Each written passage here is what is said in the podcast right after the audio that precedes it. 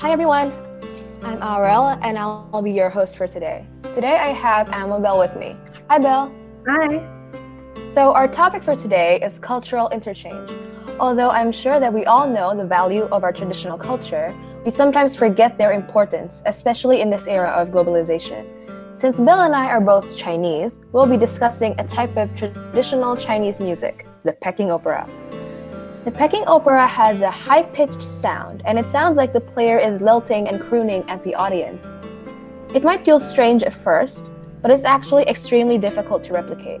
It's definitely not easy listening because it's very traditional and unique. There are four main roles in the Peking opera the gentleman, the heroine, the painted face, and the clown, usually played by men. Peking opera uses percussion and melodic instruments such as the fiddle, drums, gongs, and many more. The lyrics are mostly taken from ancient poetry, myths, and historical occurrences. The emotions differ per story, but it's mostly rather melancholic and complex. The Peking opera is not common in Indonesia, but there are theaters all over China and Taiwan that showcase the Peking opera. Nowadays, you can see the Peking opera in opera houses and tea houses in China whereas back then, Peking opera was played for the emperor by a certain troupe for a birthday event. But nowadays, you can see the Peking opera during Chinese New Year and Mid Autumn Festival. You can also see the Peking opera on one of mainland China's TV channels, CCTV 11, which broadcasts various kinds of operas, including the Peking opera. Do you have any questions, Belle? Yeah, before you mentioned that there are four roles in the opera, is it always those same four roles? Well, the main roles are going to be adjusted depending on what story they're going to reenact. For example, if they're going to play the Mid Autumn Festival story, the role of the gentleman will be Hou Yi, and the role of the heroine will be Chang'e. But if they're playing another story, say The Romance of the Three Kingdoms, the roles of the gentleman, heroine, painted face, and the clown will also be adjusted according to that tale. Ooh. So before you mentioned that um, Mid Autumn Festival, I think I've heard about that before. What do you know about the Mid Autumn Festival? Well, I know that is uh, it's based on the myth of Hou Yi and Chang'e, like you said before, wherein Chang'e becomes a lunar deity who lives on the moon. And like Peking opera is inspired by myths, Mid Autumn Festival originates from one. Like I said before, Peking operas are also usually performed in Mid Autumn Festival, and they usually tell the tale behind the festival. As a matter of fact, Chinese culture, celebrations, and even forms of entertainment are usually based on myths. But Peking opera is not the only music present in the festival. Chinese traditional folk music and traditional musical instrument solos are also played during this festival.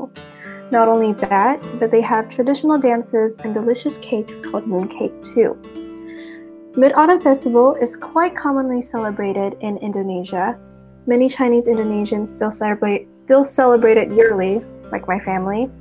And not only in Indonesia, but it is also celebrated widely in Asian countries such as Korea, Japan, Singapore, Vietnam, Malaysia, and many more. Mid Autumn Festival is celebrated on the 15th day of the 8th lunar month, which usually falls in mid September or early October. Um, I have a question. Yeah, shoot. Why do people eat mooncakes during the Mid Autumn Festival? Well, the mooncake is made in remembrance of Chang'e from the myth, and it represents good feelings like love. Oh, and I still have another question. Um, earlier you said that the Mid Autumn Festival is celebrated on the 15th day of the 8th lunar month. What's the difference between the a lunar month and the usual uh, global calendar? Well, the lunar month is from the lunar calendar, and each year consists of 12 or 13 months, and each month has 29 or 30 days. The lunar calendar uses the phases of the moon to measure time, whereas the global calendar or the Gregorian calendar tracks time using tropical years. Oh, so basically, Like the Peking Opera, the Mid Autumn Festival is also based on Chinese mythology. Mm-hmm. It features traditional Chinese musical instruments and entertainment, including the Peking Opera, and it's commonly celebrated in Indonesia and other Asian countries during the 15th day of the 8th lunar month. Is that right? Yep, that's right. I think I've learned a lot about the Mid Autumn Festival. What have you learned about the Peking Opera? Well, I've learned that Peking opera has a very high pitched and unique sound, accompanied with traditional Chinese instruments and poetic lyrics. It's not very common in Indonesia, but it is respected art form in China and Taiwan. And people usually watch Peking opera at Chinese opera houses and tea houses during Chinese New Year and Mid Autumn Festival. And I think that is all from us in this episode. I hope you learned a lot about Chinese culture and realized the importance of our culture and continue to keep our legacy alive. Thank you, Rel, for listening. Thank you, Belle, for listening. And thank you all for tuning in. We'll see you next time. Bye.